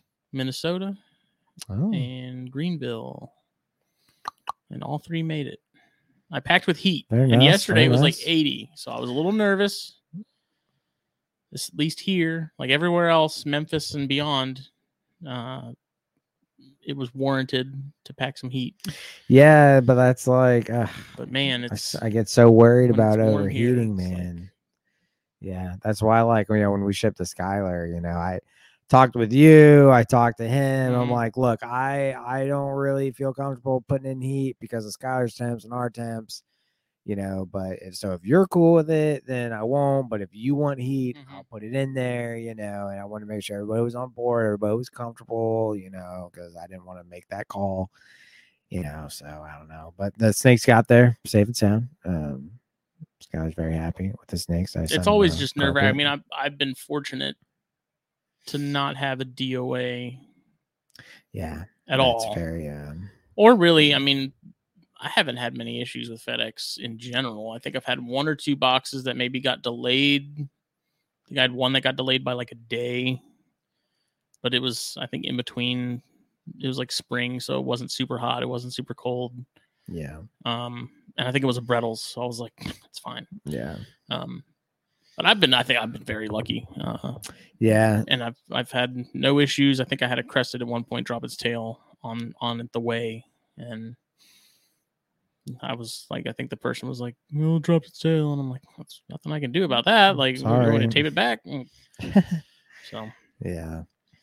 Yeah, no, we've been pretty uh pretty fortunate. Then again, I don't ship enough to, you know, warrant problems. I've shipped quite a bit at this point, you know. Like I think this year after Daytona, I sent out two packages, no problems. Just shipped Skylar the other day, no problems. Um yeah, I even receiving though, I've received a ton of snakes and never uh never a hiccup. yeah, I don't think I've ever had a So. DOA. No, I've never had a DOA. Never sent one out. Never it seems to me like it's a pretty. Now that I think about it, it's kind of a rare thing now. I think with the you know the advances and it also depends on packs and cryo packs. right. It really stuff. depends on what you're shipping too. You know, like me shipping and receiving carpets and rat snakes. You know, they're pretty freaking solid. You know, they're hard. They're hard to kill. You know, but you're shipping something really finicky and fragile. mhm. fragile, you know, I would assume it's a little bit more, you know, it's it's a little bit more common, you know, like a fresh imported, you know, baby monitor or something like that, you know, like that's I think you would come into that more often than, you know, a freaking captive bred year old rat snake or carpet, Mhm. you know, like it's just But Shout out to Reptiles Express. yeah, That's the only people I they're use great. for shipping. Yeah, they're and all I use, man. Call They're- customer service all the time because I do pickups with boxes. I don't drop off. Um, and that's another thing. I've been doing pickups for the Can't do last like three years. I won't do it. That's where I draw the line. Never had a problem. I draw the line. You know, knock on wood as well. But I'm telling you, man, just more hands. it's really it's more really not, hands to pass through. It's hand another set of hands that just gets it and puts it on the truck. Yeah. I've I, I have not I just, had. Any I just like taking it to the hub, so I know it's there. See, it's the problem is our hub is like a uh, like a 45 minute drive, Some more, and. I hate driving that far just to walk into FedEx for two minutes and then turn around and drive all the way back. yeah, it sucks, but for my mental health, it is better. It made me nervous at first too, Yeah, no. just like shipping did in general. shipping in general. Still, man, I hate It it. doesn't bother me anymore. I freaking hate it, man. I remember like when I first did it, I was like, "Oh my god," I was freaking out. But then I also told myself, if it were that difficult and that problematic, no one would be doing it. Yeah, that's true. So, Reptiles Uh, Express has been number one from day one. They're fantastic. They're the only people I've ever used. Um, I used They're great. SYR at one point, and I mean they were I fine too in terms of the in terms of the you know the the shipping and things like they were fine, but price wise, like the amount that I saved using Reptiles Express was unbelievable. Like noticeably different, Oh, to where it was like, why was I not? And I don't know, maybe it's a regional thing. Like maybe it's a similar thing for people that are on the West Coast or like in the Colorado area, which I think is where SYR is based out of. Where if you're in that sort of region of the country, maybe it's a little cheaper for them in comparison to I mean, I wouldn't us. think so because they think so either, they but- basically just supply a label. You know, like you're paying for the label. Like it's not the box isn't coming to them at any point. You know, so it's it was drastically different price for Yeah. for both. yeah, very very uh, And yeah. the RE customer services has always been really solid. Bar none. Plus, Mike Arnold, cool freaking cat. Big Love Mike dude. is a cool Big cat. Mike's cool cat too. It's a- I. If bunch we of- ever bunch of cool expand cats and kittens sponsorship, over there. Reptiles Express is going to be the next. yeah, one we'll man, to, I would love it. I'd be all about it. I am very loyal to that that company because they they've been great. Yeah. they've been awesome. Yeah, I've received snakes through SYR before. Um, never shipped with them, but just they don't doesn't hold a candle. Sorry, Reptiles Express. I'm my peeps. It is bizarre because I mean, realistically, there's what like four or five shipping companies. There's a That- new one right now, isn't there? Didn't somebody just come out and start? Superior Shipping is now apparently offering, which is where I always got my supplies, like my boxes and stuff. Yeah, Superior Shipping And Supplies. when I went on their website, because I was looking at boxes, because I need to buy some more soon. Uh, they have like the same thing where you go on, and it's like get a quote for shipping, and I think I like I put in some numbers just out of curiosity, and for some reason I, it wouldn't generate the quotes. I was like, okay, never mind. oh, that's red flag number one.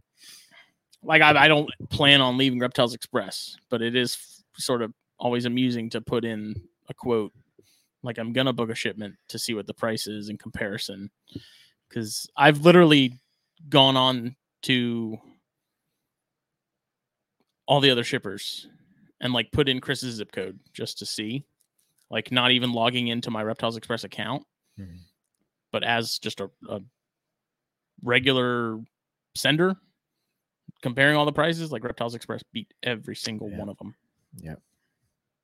They're great. Yeah, no, when we shipped to Skylar, I was actually kind of surprised. Like it was cheaper. It was it wasn't by a lot, but it was literally five bucks cheaper than the quote I got because I did the quote just to give Mhm. Skylar a number. And it's funny, I put a pound less on the quote that I put in. You know, I put in his zip, my zip, and then I put one pound on there because I wasn't thinking about the weight. And I got it, you know, which was already cheap, but then I actually did it. It was a pound more and an extra snake because I didn't qu- the quantity for Mhm. two when I shipped, and it was five bucks less than my original quote. And I was like, all right, I'll take that. Yeah. So, yeah, it was uh, kind of wild, but yeah, love Reptiles Express.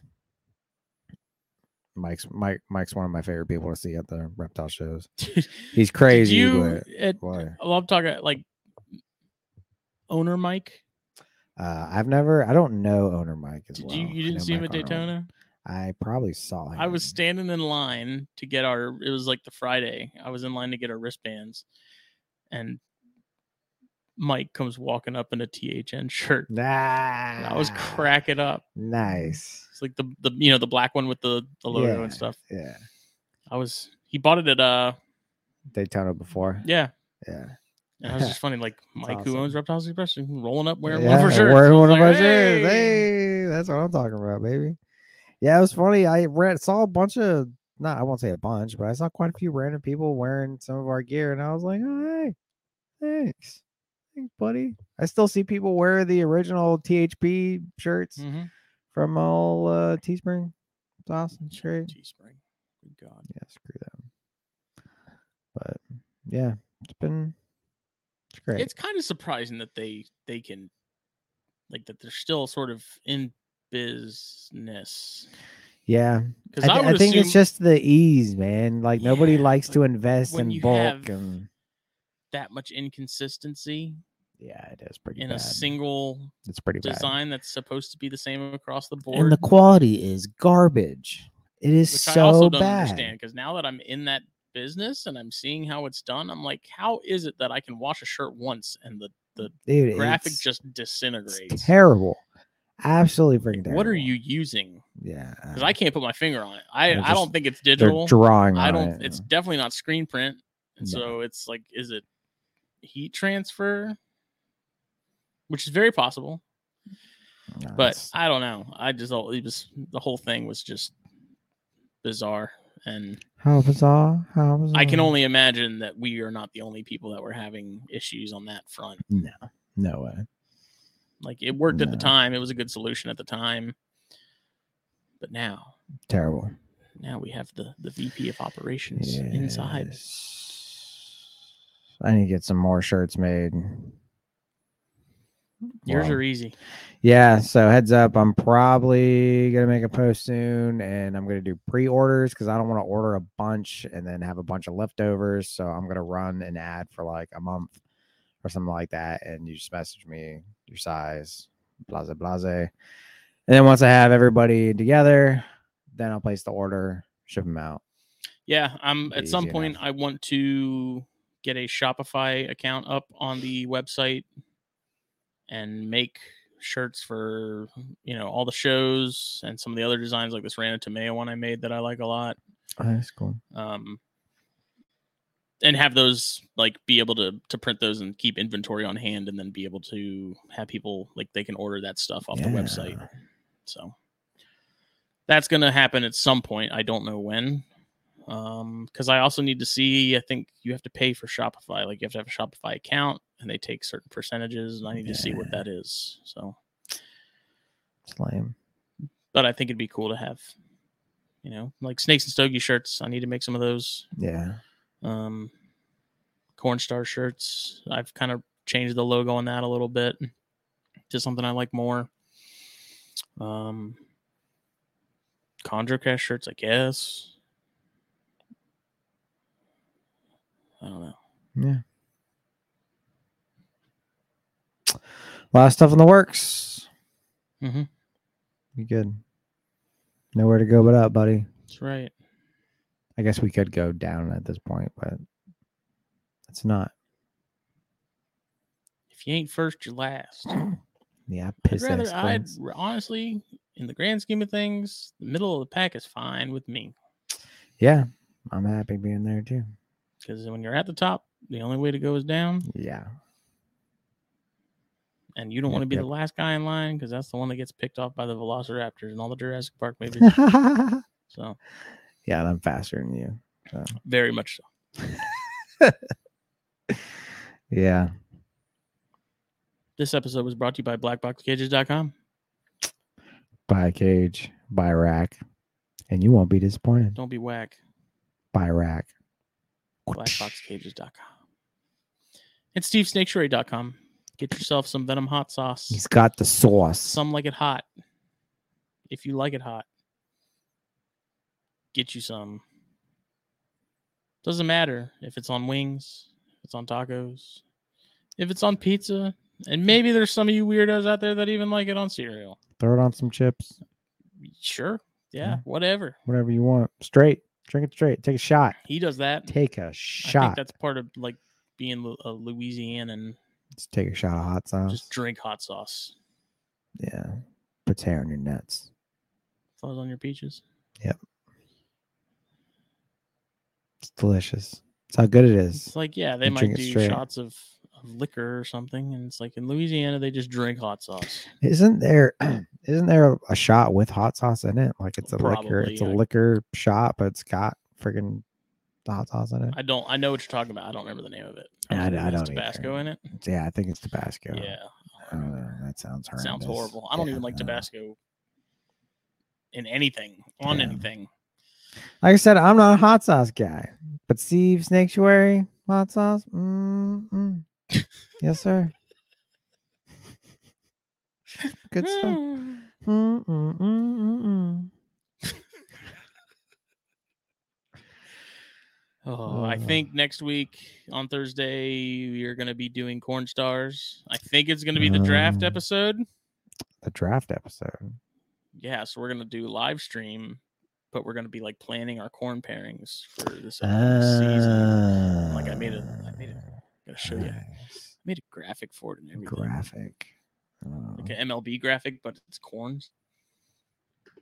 I actually spent way more time on this than I probably should have. But Dude, I'm like super be- pumped for this this episode. It's it would be so much fun. even it would be even cooler if like you and chris both put up like snakes that you were willing to like move to each other and you drafted each other's snakes or possibly your own or whatever Like I got to take pictures that'd of all the breeders cool. that I'm planning on using so that we can like live. I'm gonna put the pictures sort of together and it's gonna be fun. It's gonna be cool, and I think Alex from Keystone Corns is gonna join us, nice who uh, is his episode was one of my favorites. He's a good dude. I really like talking to him. Come on, load. slow ass computer StreamYard asks a lot of things, and Canva asks a lot of things. two things asking a lot makes it slow Yeah. Look at that. nice little motley little Yeah. motley action going Yeah. on it's uh Pretty dope, right? Yeah it's pretty dope looks like a goal now you just need to like and some of that you need to fill some of that open space though and put like the corn stars thing in the bottom left Yeah, I may. I'm still I'm still playing with it.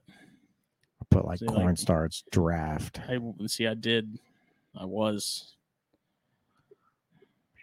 I use this for work a lot too. oh there you go yeah Canva's amazing. If you're not using Canva. Canva, you need to be using Canva. Yes, it won't replace Adobe, but if you don't have Adobe, this is going to be about as close as you're going to get. And the paid version is worth every penny. See, now it's just struggling. There we go. Yeah. yeah it's pretty cool I don't know. I don't like the background. I don't. Not, it. It's not finalized yet, and this has changed. I got to swap out for the other one. Yeah, you got to move the snake down a little bit, fill up some of the empty space. Look pretty dope. That negative space. Negative space. Mm. All right. Well, we got to go sex a snake. Yeah. We'll be back for Snakes and Stogies on Monday. Join us live. You might win a shirt in the if you're in the chat. Like it's just for people that are in the chat. If you're in there and you're watching, you can win a shirt, a THP shirt. Because that's all I have right now until I print some Steaks and Stogies ones. I still need my ice gray THP shirt. Yeah. You do, doucher. I need to order more ice gray shirts. Uh, well, I'll pay you for it. Oh, okay. All right. Whatever. Well, thank you everybody. Thank you for listening to us rant for almost two hours. Wow, that was pretty good. We will see y'all later.